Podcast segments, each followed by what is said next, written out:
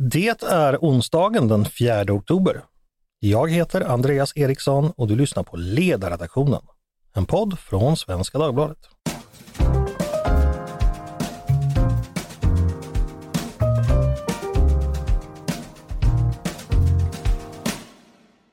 Varmt välkomna! Idag har otaliga svenska chefer och arbetsledare försökt göra sig populära genom att bjuda sina medarbetare på kanelbullar. För att uppmärksamma en dag som sedan 1999 har använts av mejeri, socker och spannmålsindustrin för att marknadsföra sina produkter. Jag hoppas ni som lyssnar fick varsin bulle.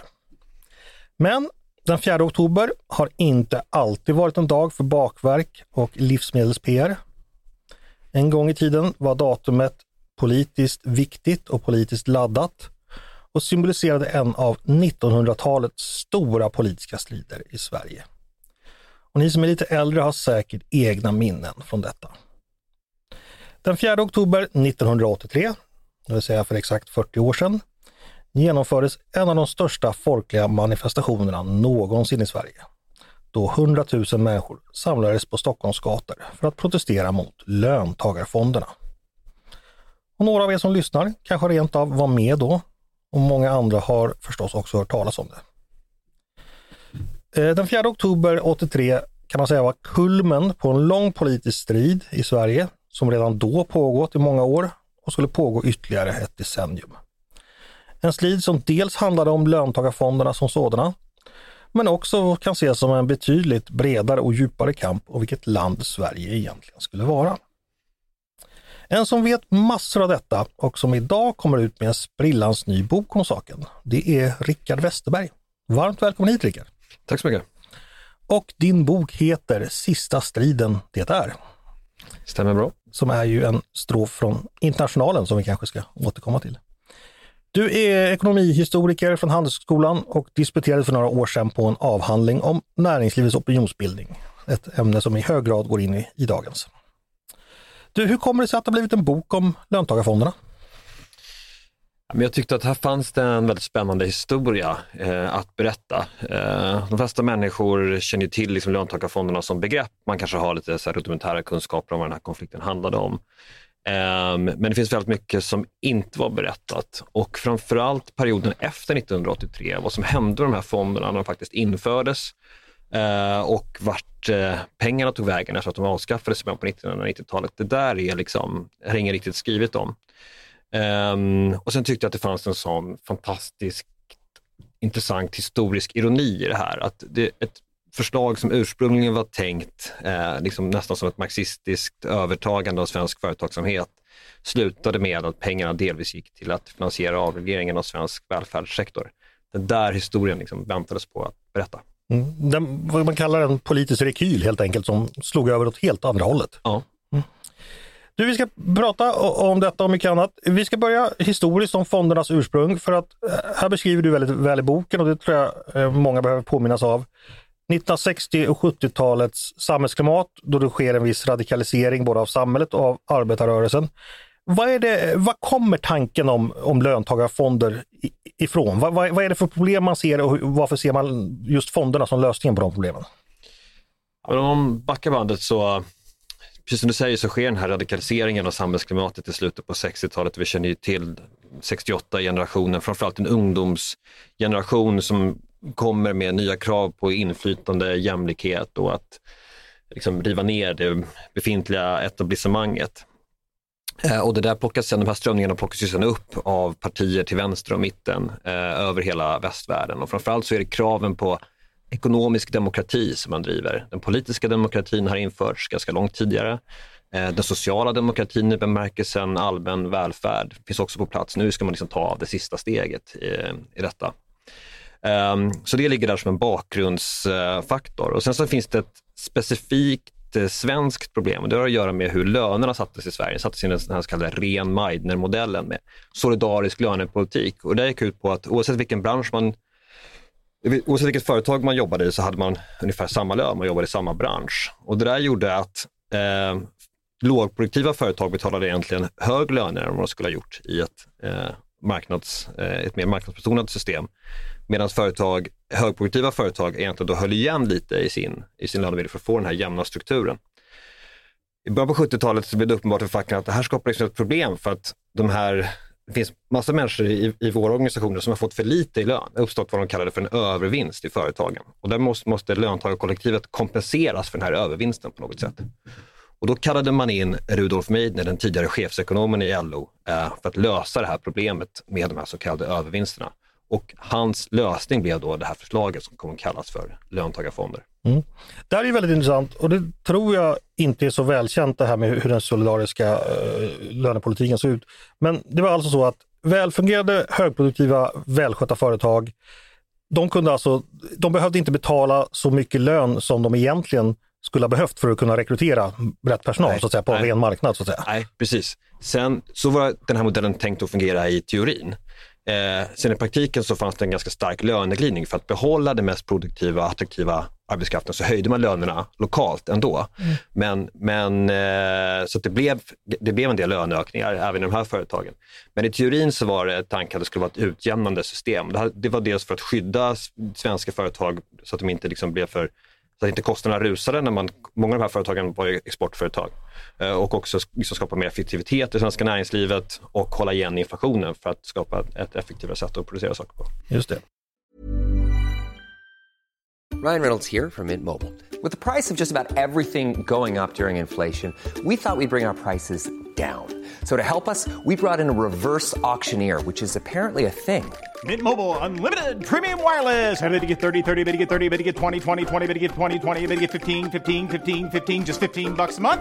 So, Give it a try at mintmobile.com/switch. slash $45 up front for 3 months plus taxes and fees. Promo rate for new customers for limited time. Unlimited more than 40 gigabytes per month slows. Full terms at mintmobile.com.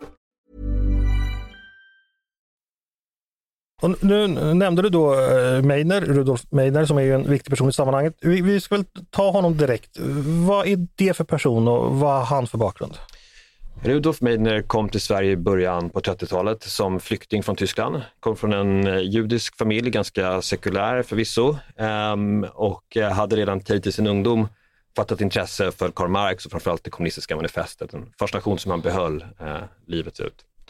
Men som ung man av judisk härkomst med liksom socialistiskt intresse. Det var ju såklart väldigt svårt att vara kvar i Tyskland under den här perioden.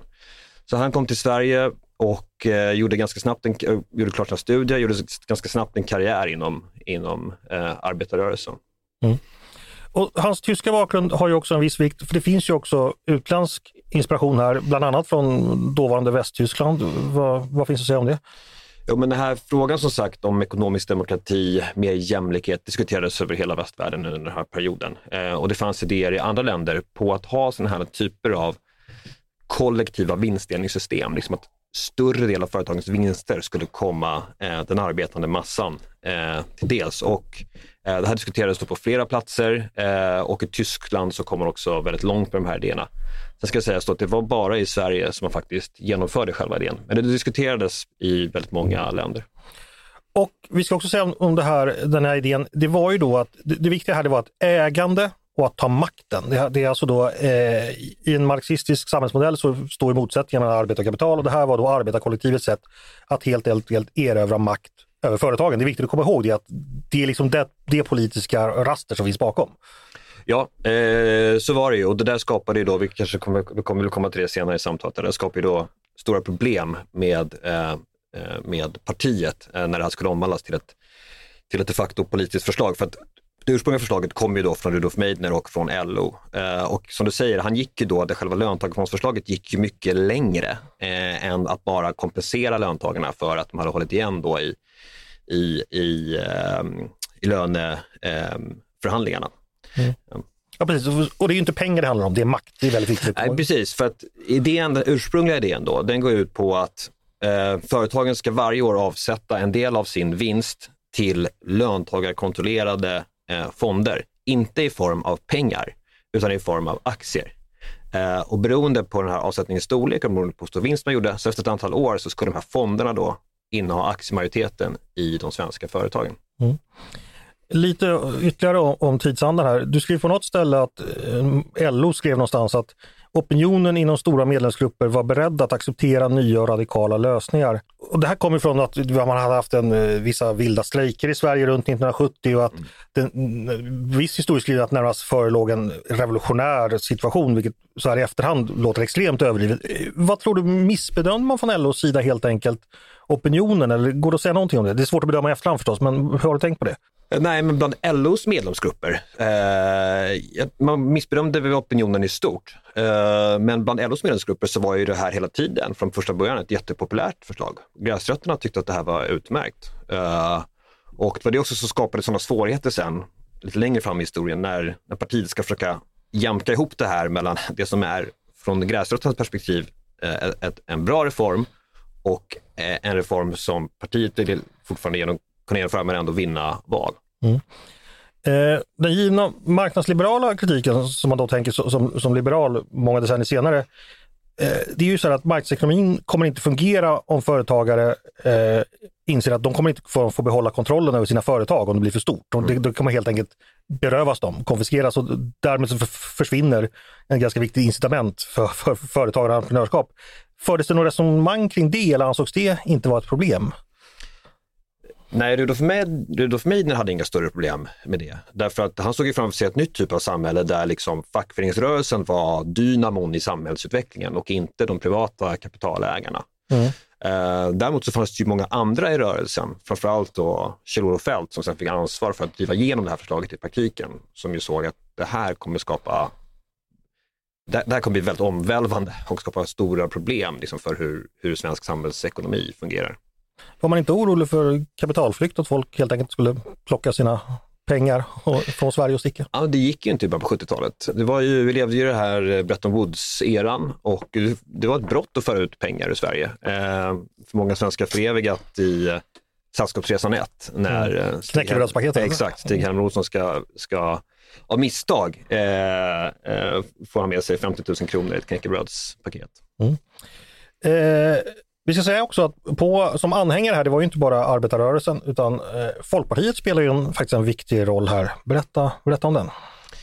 Ja, men för Folkpartiet, så, man ska, det här med vinstdelning kan ju i huvudsak göras på två sätt. Det ena är att man kan ha ett individuellt vinstdelningsprogram för sina anställda i form av att du får någon form av bonus eller du får aktier i företaget, du får del av vinsten. Den tillfaller dig som arbetstagare. Du kan göra vad du vill med de här aktierna. Du kan sälja dem vidare eller du kan plocka ut dem eller, eller fortsätta att spara i företaget. Eh, och det är, många företag har ju sådana system idag. Ehm, det här som Rudolf Meidner föreslog var ju kollektiva vinstdelningssystem där det skedde ett sparande åt liksom löntagarna men den enskilda löntagaren hade ingen rätt att plocka, göra vad han ville med de här aktierna, eller plocka ut sina pengar eller sådär, utan det var liksom låst, det var ju facket som kontrollerade det här. Men att ha individuella vinstdelningssystem, det är en fråga som går tillbaks liksom från industrialismens födelse där man tänkte sig att, att eh, om de anställda också får med och dela på vinsten så blir företaget mer effektivt och mer rättvist och så. Eh, bland annat John Stuart Mill, en av de här första liberala ekonomerna, föreslog ett, ett sånt typ av system. Så bland liberalerna så var man öppen för den här typen av idéer och man motionerade om det i riksdagen under 50 och 60-talet. Men väldigt mycket för döva öron, för att då var ju Sverige, det är fortfarande, Sverige är fortfarande det, men ännu mer då liksom ett mycket mer korporatistiskt land där det här var liksom, här skulle vara en fråga för arbetsmarknadens parter att lösa, det var ingenting som, som riksdagen skulle, skulle lägga sig i. Sen under 70-talet så svänger ju Folkpartiet väldigt kraftigt åt vänster och blir liksom nästan ett vänsterparti. Eh, och då kommer den här frågan upp igen. Och, eh, och då får man faktiskt Socialdemokraterna att tillsätta en statlig utredning om löntagarfonder. Eh, så det pågår här två parallella processer. Dels en statlig utredning och dels då att frågan fortsätter att beredas specifikt inom arbetarrörelsen. Så det är liksom två parallella spår. Mm. Jag har aldrig riktigt fattat, i det ursprungliga förslaget, det var tanken att de här fonderna, hur, hur skulle de styras och ledas? Var, var det då LO som skulle bestämma över dem helt enkelt? Eh, Ja, det var ju fackligt, akt- facket skulle utse vilka som ska sitta i styrelserna för de här. Ja. Och, så skulle, och, och därmed så kontrolleras de ju av facken. Ja. Ehm, sen under 70-talet, i takt med att det här förslaget liksom omarbetas och också urvattnas, eh, så har man olika idéer på hur det här ska se ut. Man landar inte riktigt i någon, i någon bra lösning. Det blir ganska komplicerat efter ett tag. Man tänker sig att man ska ha någon form av val på regional nivå som ska utse representanter som i sin tur ska utse styrelser i de här fonderna. Um, och man, man kan inte riktigt bestämma sig för, ska det bara vara de som är fackligt aktiva som får rösta eller ska det, ska det vara alla löntagare som får rösta? Och, och sådär. Så det här är liksom en fråga som man inte riktigt lyckas lösa förrän man kom fram till det sista förslaget, eh, det som sen genom, det som röstas igenom i riksdagen 1983. Och där är det så att det är regeringen som utser ledamöterna, men en majoritet av ledamöterna är fackligt aktiva. Så det mm. finns liksom en facklig kontroll över fonderna. Hur var det med avkastningen? Skulle det delas ut till löntagarkollektivet? Att man skulle få en extra check i slutet på året ibland om det hade gått bra? Eller diskuterar man det? Eller skulle de här bara växa i största allmänhet? Nej, nej, utan tanken var ju då att det, det var ju liksom en av huvudpoängen med de här fonderna, att det skulle inte delas ut liksom enskilda checkar, enskilda pengar till enskilda medlemmar, utan det skulle ske i, i ett kollektivt eh, sparande som då skulle bli då en rejäl utmanare och sen enligt Rudolf Meidners ursprungliga förslag och sen då majoritetsägare i företagen. Eh, och att det här, det här kapitalet då ägdes liksom kollektivt av löntagarna eh, men styrdes via fackföreningen. Mm. Gick man så långt att man, man från LO-håll funderade på, när man väl var majoritetsägare, hade man idéer för svensk industri att man skulle, man skulle göra om det på något sätt eller att man skulle satsa på andra näringar? Eller fast, Nej, kom ganska, man så långt? Ganska vagt i det här ursprungliga, i det här ursprungliga förslaget. Eh, om, ja, man skulle liksom stärka, man skulle arbeta för att det skulle bli bättre arbetsvillkor och man skulle liksom stärka så att säga, fackets möjlighet till utbildningar och sånt där. Men, men ganska vagt eh, vart, det här faktiskt skulle, vart det faktiskt skulle leda till i slutändan. Vi ska eh, kort lämna förespråkarsidan och prata lite om motståndarna. För att SAF hade ju redan innan fondförslaget presenterades i mitten på 70-talet blivit en tyngre spelare på opinionssidan kan man säga då. Vi känner ju till Sture Eskilssons berömda PM och sådär. Var befinner sig SAF någonstans eh, vid den här tiden? Man, man, man har börjat opinionsbilda eh, och eh, vad jag förstår, det, det, är inte, det, är inte helt givet att man ska fortsätta. Det finns lite olika röster här inom. Kan du berätta lite hur man tänker där? Um, ja, det gör det ju och eh, det sker en väldigt... SAF förändrades ju då under 70-talet, precis som du säger, från att vara liksom en korporativ eh, förhandlingsorganisation som i huvudsak håller på med, med löner och arbetsvillkor till att bli en opinionsbildare, en liksom marknadsvänlig opinionsbildare. Um, och det är inte alls alla som tycker att det där är en självklar uh, utveckling. Och villkoren för näringslivet försämras under 70-talet och det har att göra med ett antal motgångar i riksdagen som man ser det med, med MBL och LAS och de här medbestämmande frågorna. Uh, skattetrycket uh, ökar markant. Vi får en mycket hög inflation. Under mellan 1974 och 76 ökar de nominella lönerna med 40 procent, så liksom löneförhandlingarna eh, spårar ur ehm, och den offentliga sektorn växer väldigt fort.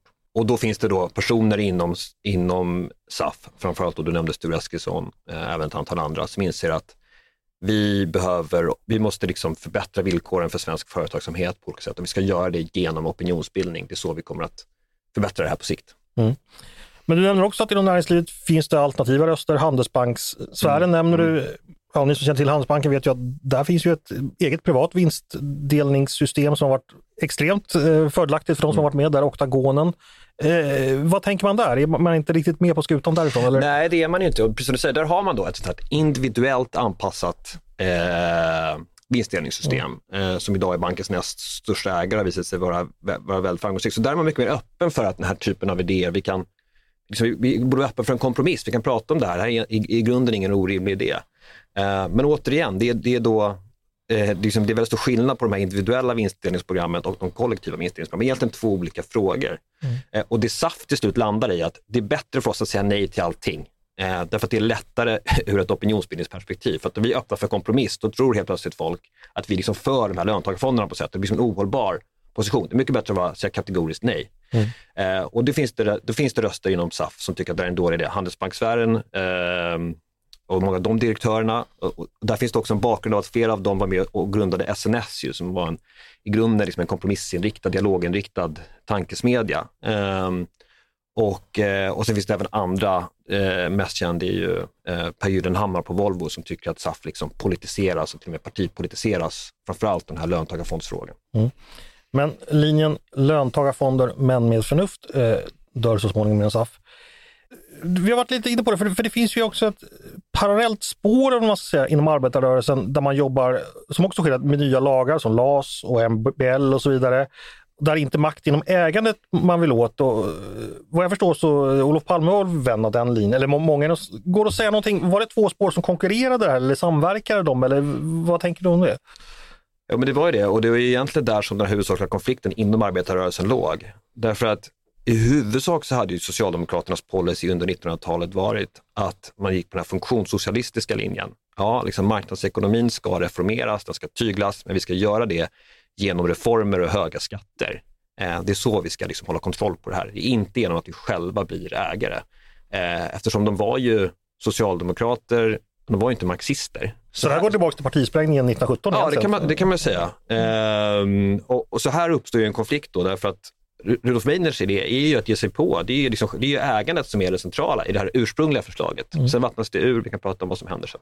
Men så, så här uppstår en konflikt mellan liksom partiets mer funktionssocialistiska linje och eh, det mer marxistiska förslaget som kommer från Meidner och LO. Mm. Och den stora frågan då, som jag vet har diskuterats en hel del efteråt. Uh, Olof Palme som då var tämligen obestridd ledare för Socialdemokraterna. Uh, var landar han? Vad tycker han egentligen? Vet vi det?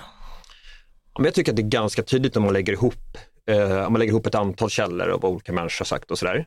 I grunden var Palme mycket mer för den funktionssocialistiska linjen. Samhället skulle reformeras, eh, men inte, liksom med, inte revolutionär, med revolutionära metoder och inte genom att, att ge sig på eh, ägandet.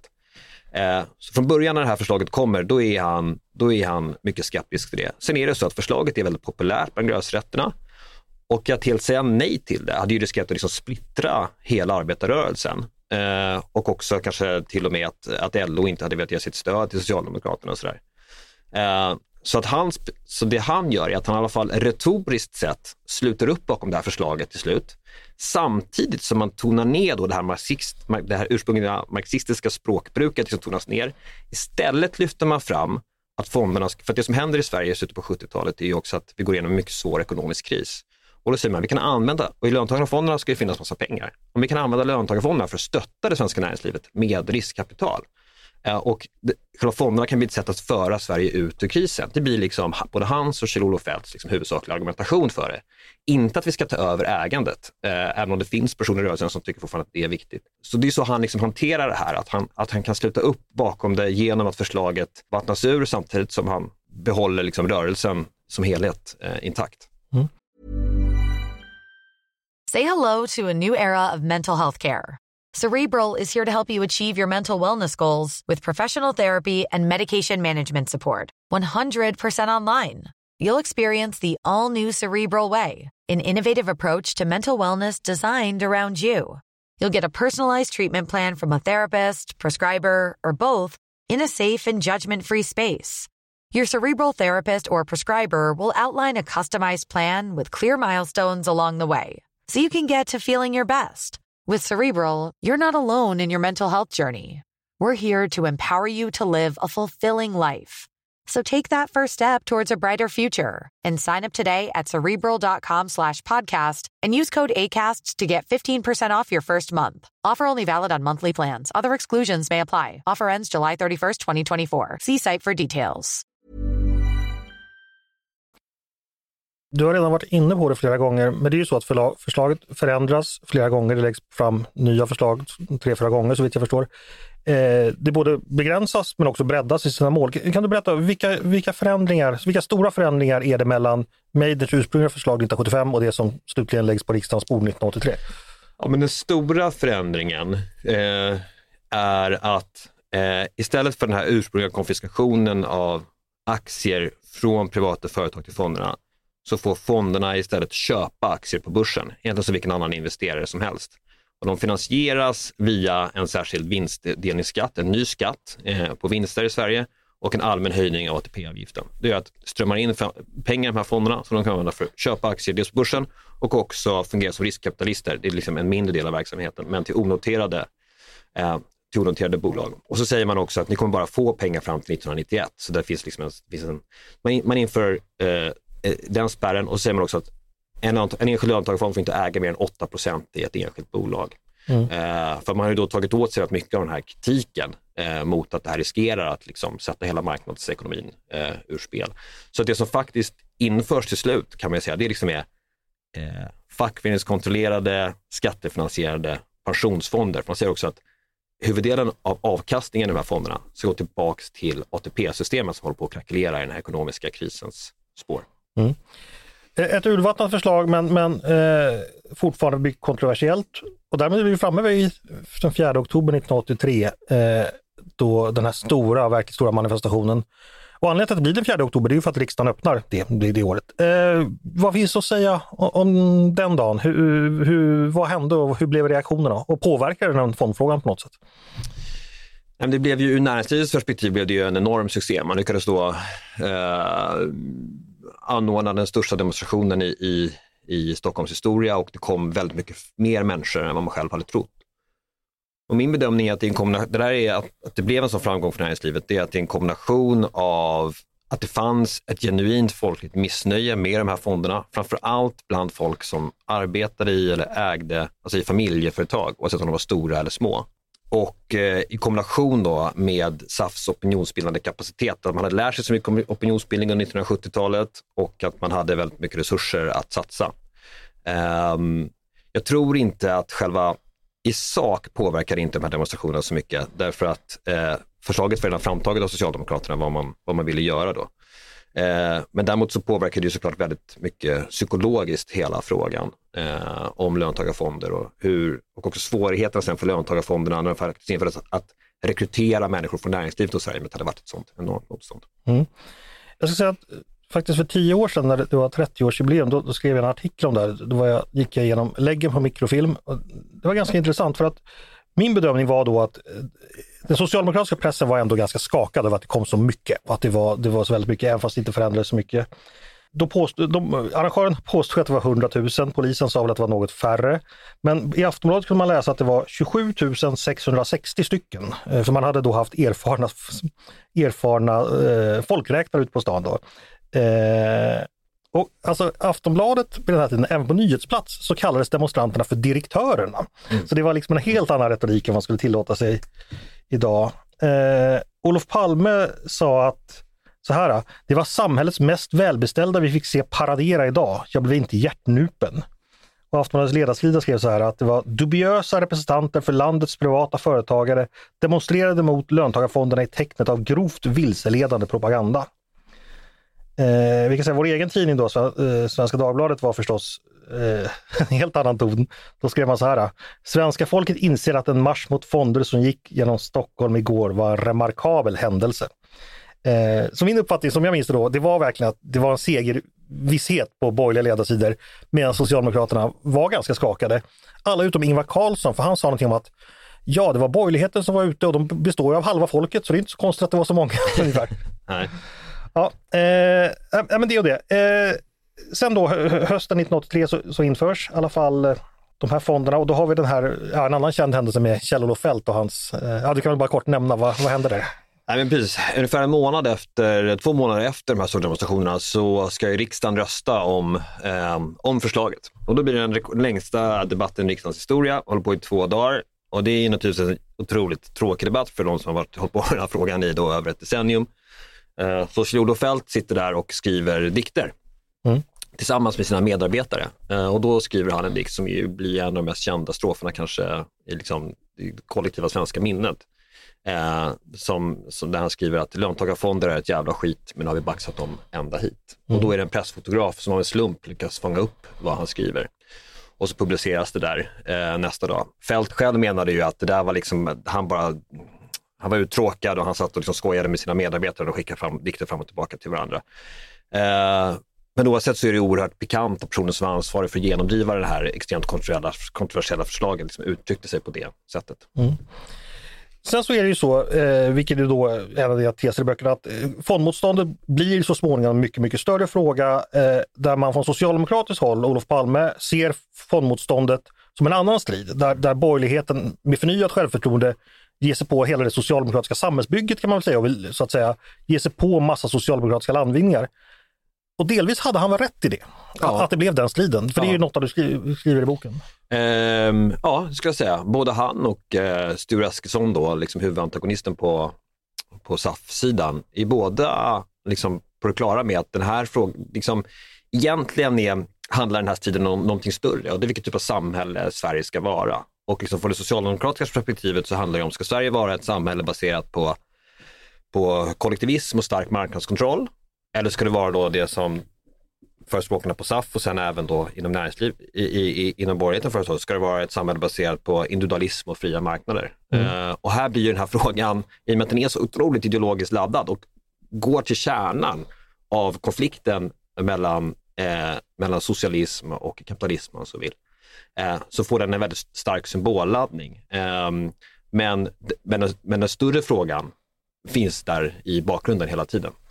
Och så ska vi säga att ute i världen har det hänt saker. Det är ju inte 1968 längre. Eh, ja, du kan väl bara kort, vad, vad, vad, vad har hänt sedan dess? För det där har ju nationalekonomin och politiken ändrats. Ja, precis. Nej, men det här är ju då början på det som ekonomiskt brukar kallar för marknadsvändningen. Då beslutsfattare och ekonomer och samhällsvetare börjar återigen, liksom, och det, de här frågorna har nästan varit tabubelagda då från 30-talet framåt, men mer liksom föra fram hur marknader kan vara ett bra sätt för att fördela resurser i samhället och skapa mer effektivitet och, och välstånd och att det även finns liksom politiska vinningar mer i termer av valfrihet för individer och så. så att, och, och, och de här idéerna har ju framförallt, det finns ett antal förespråkare för de mest kända är kanske Fredrik Hayek och Milton Friedman och de här på den filosofiska sidan och sen så ett antal liksom kända politiker med Margaret Thatcher och, och Ronald Reagan och så som, som har börjat genomdriva en sån här typ av, av eh, politik. Mm. Och Timbro startar 1978, man börjar översätta de här verken. Man, eh, ja, så att säga, eh, så, ja, men precis, det är väl en ganska bra sammanfattning att både Sture och Palme eh, förstod att det här var en stor strid helt enkelt, där, mm. där fondfrågan blev. Mm. Eh, men, men i alla fall fonderna införs i alla fall i ett reformerade det. Eh, hur, hur, hur gick det för de här fonderna under de här sju åren de ändå var verksamma? För de avskaffades ju sen, eller, mm. från 1984 till 1991. Ja, Tjänar de pengar? Till en början gick det ju um deras mål, deras uppgift var då att investera i sven, långsiktigt investera i svenska aktier och att stärka det svenska näringslivet med riskkapital. Var det de, eh, och också då med hjälp av sin avkastning se till att, att det svenska eh, pensionssystemet inte brakade samman. Och 80-talet var ju en period som alla vet av liksom börshås och, eh, och pengar strömmade in, kapitalmarknaden avreglerades. Eh, och det var mycket lönsamt att både investera i, i, både i aktier och fastigheter. Så det gick väldigt bra under första åren. Sen blev det ju en total krasch i början på 90-talet eh, på den svenska tillgångsmarknaden. Eh, och när man summerar hur löntagarfonderna, eh, deras ekonomiska utfall, så kan man konstatera att de presterade något under jämförbara index. Inte jättemycket, men, men lite grann. Hur var man då som ägare? Var man på något sätt aktiva och ville bidra till de företag man, man var delägare i eller var man passiv? Eh, vad gäller sina aktieinvesteringar så förhöll man sig, man, man förhöll sig, liksom, man var långsiktig ägare i de bolagen eh, som man ägde aktier i och man försökte i några fall att få styr, liksom, man hade ganska stort ägande i vissa bolag och då kunde man förvänta sig att man också skulle få en styrelseplats eller i alla fall få med sig till om vilka som skulle sitta i styrelserna. Men det insåg man ganska fort att det här är väldigt, i och med att, det här, i och med att frågan var så, i och med att allting som hade med löntagarfonder att göra var så politiskt känsligt, så blev det sån enormt rabalder när man, de få gånger man försökte göra det. Så ganska snart så så, så, så var man en mycket mer liksom passiv ägare som ägde aktier. Däremot tog man en mer aktiv roll i de onoterade innehaven som man hade. Men där var det ju så pass, och, då kunde man också, och där kunde de också äga mer än 8% i liksom enskilda bolag. Men, eh, men det var en, en liten del av verksamheten. Hur gick det med det här eh, riskkapitalperspektivet? Lyckades man hitta företag som man, man, man liksom hjälpte fram så sen blev lönsamma? Och, och... Nej, när, när, eh, när löntagarfonderna sen avvecklades och då man sålde aktierna i sina börsaktier och även avvecklade sina innehav i de onoterade, eh, i de onoterade bolagen eh, så var det väldigt få av de här bolagen som hade visat sig lönsamma eh, på sikt. Så att det där var en eh, det där, var, det där var en mycket mindre lyckad verksamhet. Å andra sidan så var det så pass små belopp så att det liksom spelade inte så stor roll för utfallet totalt. Mm. En sak du skriver om, ganska intressant, eh, det var inte alltid lätt att arbeta i fonderna givet hur kontroversiella de var. Nej, eh, det var ju att om du, om du tillhörde så att säga, näringslivssidan och gick in i en av de här fonderna så var det likställt med att bli utfryst av resten av näringslivet. Det var oerhört eh, impopulärt. Eh, även om de ofta, de här representanterna behandlades liksom artigt och på andra sätt som andra ägare när man kom på bolagsstämmor och sådär. Och den här kampanjen fortsatte ju, mot fonderna fortsatte ju under 80-talet eh, och många, flera av de här vdarna, inte alla, men flera av de här vdarna kände sig väldigt utsatta i pressen och man fick anonyma hatbrev och ja, det var liksom inte alltid, det var inte jättelätt. Mm. Ja, precis. Eh, som du säger så pågår det ju 4 oktober-rörelsen finns ju kvar eh, hela 80-talet, inte alls lika omtalat, men exempelvis så hyr man ju den nybyggda Globen 1989 och fyller med folk. Eh, man har stora demonstrationer 84 och 87 också. Eh, nu måste du bara här, jag har skrivit i mitt manus, berätta om sången. Så det får du göra. Man skriver till och med en särskild sång till, till fondmotståndet. Ja, precis. precis. På, uh, med melodi från den här eh, Pomp and Circumstance som de mm. sjunger i Storbritannien. Eh, jo, man, man nej, det finns otroligt mycket roligt material från den här tiden och även bildmaterial från de här demonstrationerna och så, som är liksom väldigt tidstypiska. Eh, eh, och man försökte opinionsbilda på olika sätt eh, och få liksom uppmärksamhet och, och ett sätt var den här, den här sången om man gick hårt åt liksom, jag kommer inte exakt ihåg, men liksom, fackens fanbärartrupp som liksom hotar den svenska marknadsekonomin och nu har sossarna blivit maktgalna och sådär. Mm. Vi ska säga det att eh, Rickard har, har ju texten till den här och ni vet Pompers Circus, Last Night of the Proms brukar man ju sjunga den exempelvis. Eh, Rickard har, har texten, men vi har inte hittat någon inspelning av det här. Så att om det är någon lyssnare som eventuellt skulle kunna sitta på en sån, om det har gjorts någon inspelning, eh, hör jättegärna av er, det skulle vara kul. Och då ska vi också koppla till, till en annan sång som också du titeln på din bok. Det var ju så att när LO-kongressen hade antagit fondförslaget, då reste man sig och mer eller mindre spontant sjöng Internationalen. Mm. Det ger en viss bild av vilket ideologiskt tyngd ja, som fanns bakom. och då var det, ju, det var ju då 1981. Ja. Eh, och då hade ju förslaget eh, hunnit urvattnas eh, eh ganska mycket jämfört med 1975. Men att det fortfarande fanns en väldigt stark ideologisk laddning i frågan visar ju det. Mm. Men så är det intressant, eh, trots allt så vinner ju Socialdemokraterna alla val på 1980-talet. Eh, och eh, du skriver att eh, väljarna tappar intresset mer och mer för varje val och att eh, fonderna blir ett närmast Skansenmässigt socialistiskt inslag i en blomstrande svensk kapitalism. För det här är ju 80-talet med sina Porschar och finansvalpar mm. och så vidare. Mm. Eh, så att var den borgerliga oron helt överdriven? Så att det, det blev, det var inte, när det väl kom så var det inte så farligt. Nej, så var det ju. Mm. Eh, med facit i hand kan man konstatera det. Sen fanns det ju väldigt många av dem som då var motståndare till fonderna i början på 80-talet som sa att jo, jo, man har visserligen urvattnat dem och sådär, men igen, det här är liksom bara första steget. Och det där fick Palme att gå ut och säga att det här är steget. Men, eh, men att det här liksom bara var början på någonting, egentligen skulle det bli mycket värre och sådär. Men, eh, nej, men i praktiken så visade det sig eh, att uh, de var ju ingen, det var inget hot mot den pluralistiska ekonomiska ordningen i Sverige med de här. De fungerade som vilka andra institutionella investerare egentligen. De var ju då kontrollerade av fackföreningsrörelsen och facken fick en del om att säga till på, på bolagsstämmorna. Men, men det var ju i praktiken inget, eh, inget hot mot den svenska företagsamheten i den ordning som de, eh, som de faktiskt infördes. Mm. Och 1991 så blev det faktiskt, det visar väl också eh, någonting symboliskt, att den första proppen som den nya Bildtregeringen lade om handlade om att avskaffa fonderna. Då fanns det ungefär 20 miljarder i dem. Vad hände med de pengarna? Ja, men precis som du säger, det, är, nu har vi liksom brinnande eh, ekonomisk kris i Sverige och det första man gör är att lägga den här proppen för att avskaffa fonderna. Det visar ju på vilken betydelse som det hade och också att man hade pratat ihop sig innan att vinner vi valet så liksom det här kommer vi, det här är det första vi kommer göra. Då finns det som du säger, då finns det ungefär 20 miljarder eh, som man ska göra någonting med och då för man ganska långa, rätt svåra diskussioner i regeringen om vad pengarna ska ta vägen. Det man till slut landar i att man ska ge huvuddelen av pengarna till forskningsstiftelser samt till statliga universitet som vill ombilda sig själva till stiftelser och alltså bli, bli eh, privata. Då. Eh, så då bildar man i huvudsak nya forskningsstiftelser eh, som får de här pengarna. Eh, och de där forskningsstiftelserna för övrigt har visat sig vara väldigt framgångsrika. De har sedan dess delat ut tror jag, ungefär 40 miljarder till svensk forskning och har fördubblat sitt stiftelsekapital, så blivit en viktig liksom, finansiär av svensk, eh, svensk forskning.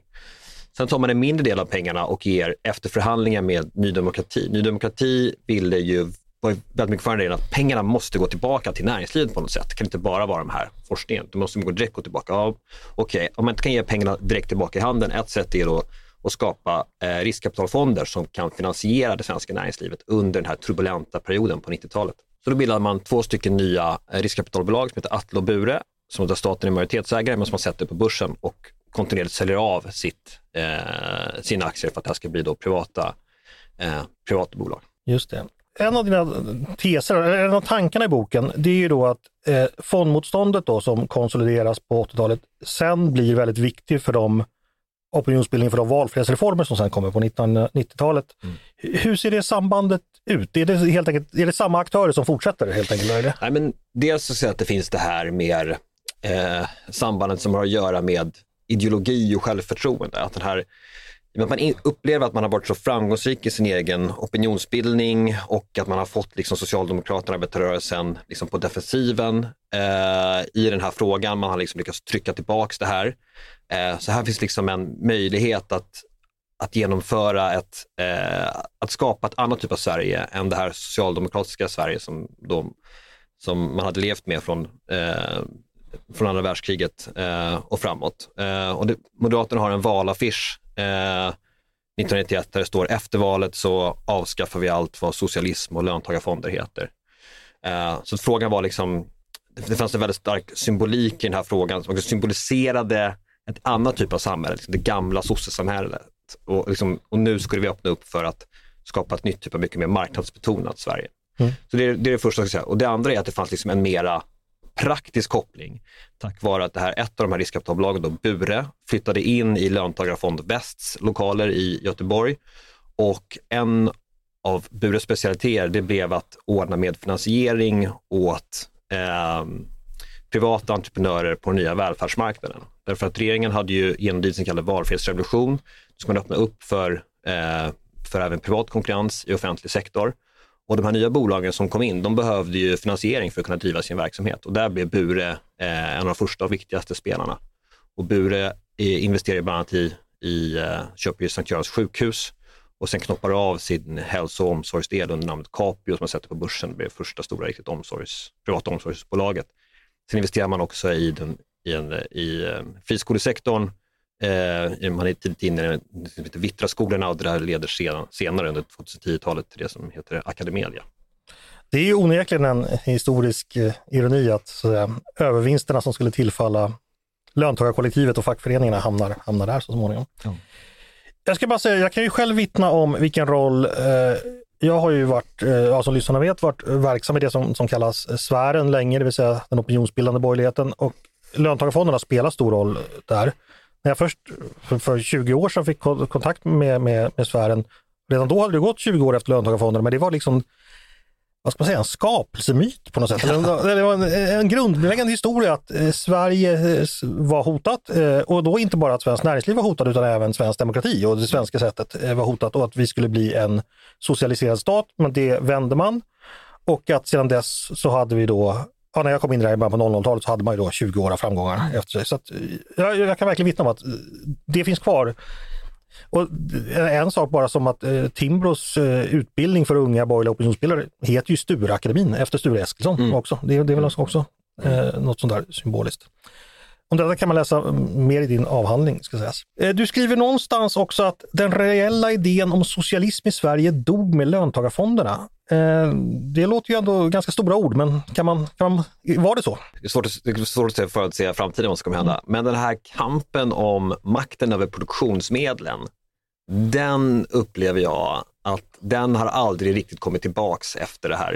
Eh, därför att arbetarrörelsen som helhet blev, inte, eh, om näringslivssfären då, om jag säger den, så blev stärkt av det här, eh, så hände ju motsvarande på, eh, i, inom arbetarrörelsen. Och liksom, jag har med flera citat i boken eh, av, av personer inom rörelsen som menar att man fick aldrig riktigt tillbaka den ställning och den prestige som man hade. Och Meidner själv menar att det här var liksom slutet på den arbetsrättsliga offensiven. Eh, här går man liksom egentligen upp liksom folkhemsideologin.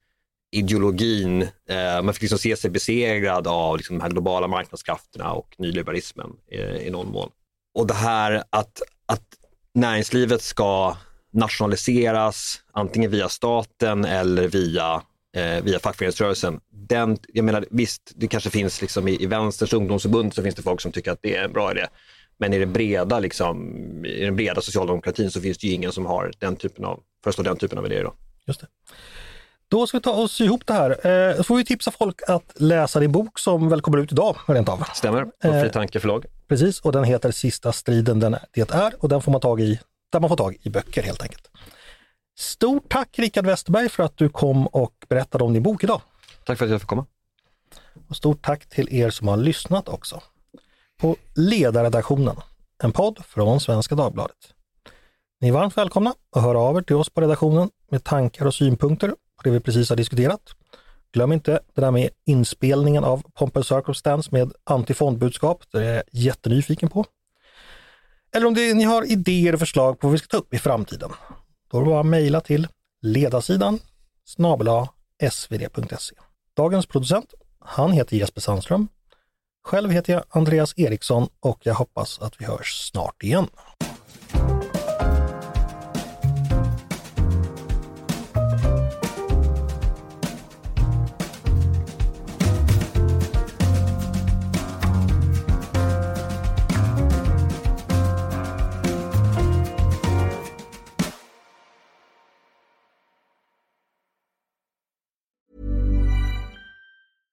Hello to a new era of mental health care. Cerebral is here to help you achieve your mental wellness goals with professional therapy and medication management support. 100% online. You'll experience the all new Cerebral Way, an innovative approach to mental wellness designed around you. You'll get a personalized treatment plan from a therapist, prescriber, or both in a safe and judgment free space. Your cerebral therapist or prescriber will outline a customized plan with clear milestones along the way so you can get to feeling your best. With Cerebral, you're not alone in your mental health journey. We're here to empower you to live a fulfilling life. So take that first step towards a brighter future and sign up today at cerebral.com slash podcast and use code ACasts to get 15% off your first month. Offer only valid on monthly plans. Other exclusions may apply. Offer ends July 31st, 2024. See site for details.